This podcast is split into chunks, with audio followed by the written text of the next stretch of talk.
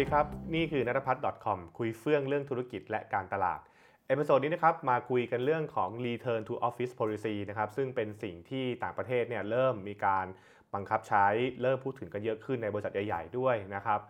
คือมันเป็นสิ่งที่หลายๆ คนเองก็อาจจะทั้งคิดไว้ล่วงหน้าแล้วว่าควรจะเกิดขึ้น หรือบางคนก็อาจจะไม่ได้คาดคิดเหมือนกันนะครับ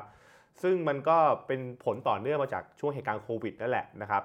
การเกิดเหตุการณ์โควิดเนี่ยทำให้หลายบริษัทเนี่ยต้องเดินนโยบายสิ่งที่เรียกว่า work from home policy ใช่ไหมครับคือไม่ต้องเข้าออฟฟิศแหละนะครับอยู่บ้านทำทำงานที่บ้านไป เพราะว่าช่วงนั้นก็คือเรามาเจอกันไม่ได้ใช่ไหมครับแล้วก็ให้คนทำงานที่บ้านกันนะครับแล้วมันก็ทำให้หลาย ๆ องค์กรเองเนี่ยนะครับเห็นนะครับเห็นประโยชน์ของสิ่งที่ชื่อว่า work from home ใช่ไหมครับเช่นเดียวกับพนักงานหลายคนก็บอกว่าเออดีนะครับเนี่ยทำงานอยู่บ้านทำงานแบบรีโมทเนี่ยมันดีมากเลยนะ เราไม่ต้องเจอเรื่องแย่ ๆ ในออฟฟิศอย่างเช่น พวก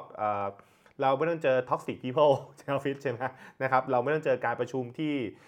มันแบบมันเปลืองเวลานะครับอยู่บ้านได้ทำงานนะครับฉันสามารถควบคุมเรื่องของสารต่างๆ ได้ฉันบริหารเวลาต่างได้เป็นต้น ซึ่งทำให้พนักงานหลายคนเนี่ยก็เริ่ม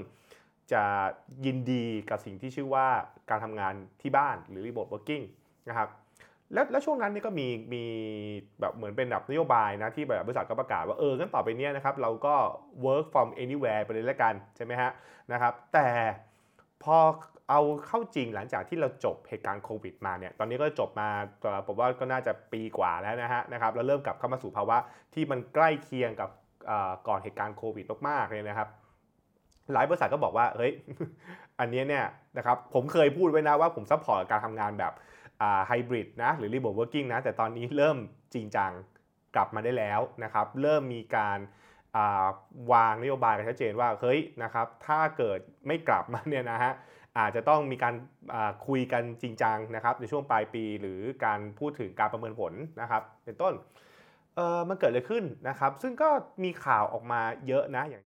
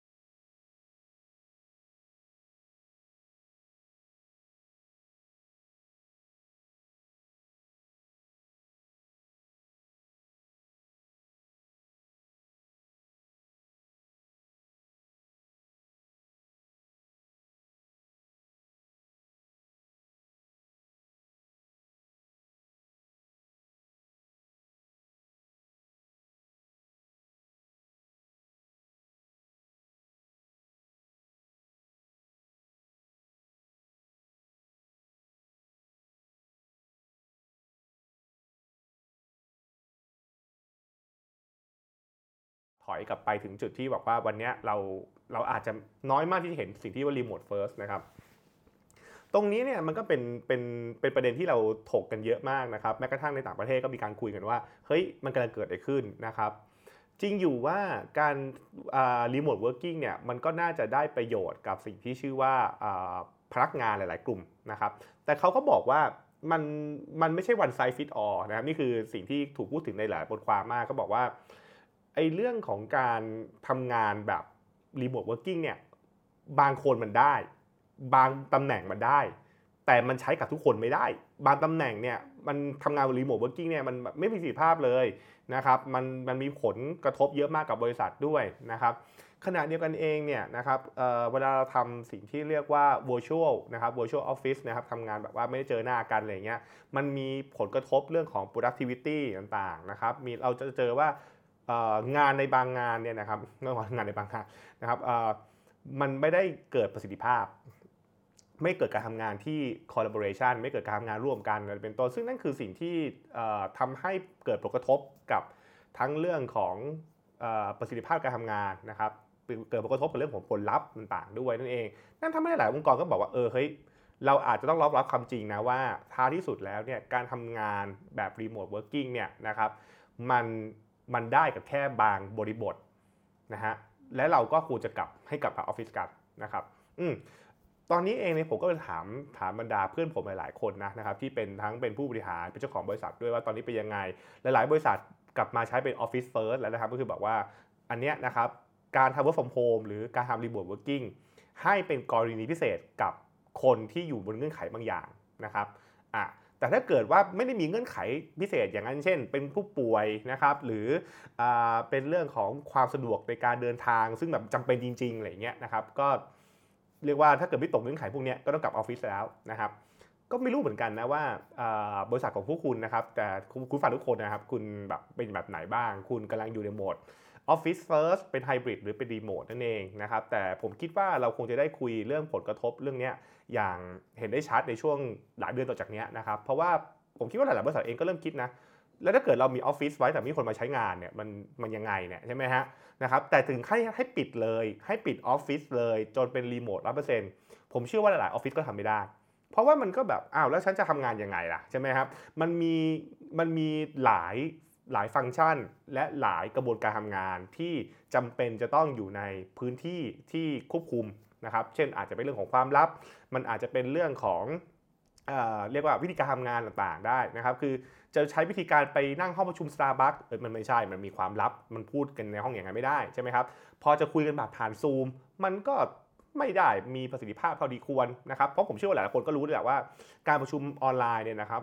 มันแทนประชุมจริงไม่ได้หรอก มันมีเรื่องของประสบการณ์หลาย ๆ อย่างนะครับ มันมีสิ่งที่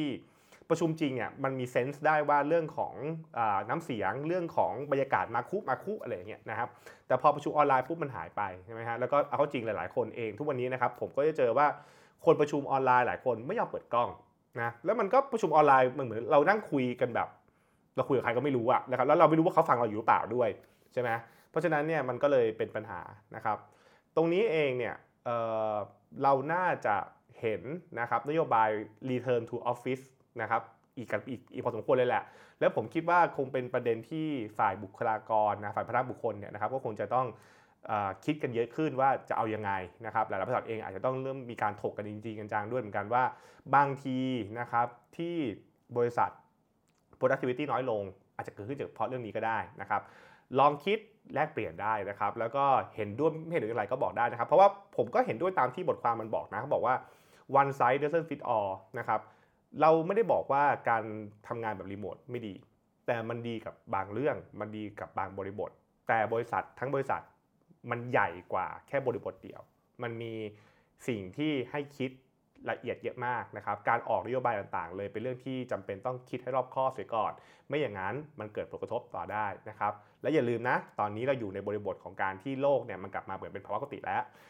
เราก็เลยมีการถกกันว่านะครับไอ้บริษัทที่นะครับอาจจะดูเหมือนแบบอุ้ยทำไมไม่ทันสมัยเลยกลับเป็น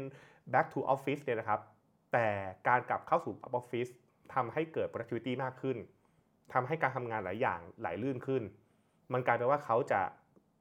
ได้ข้อเรียกว่าได้เปรียบว่ามีข้อได้เปรียบเหนือบริษัทที่ยังไม่ยอมกลับไปนั่นเองนะครับ ก็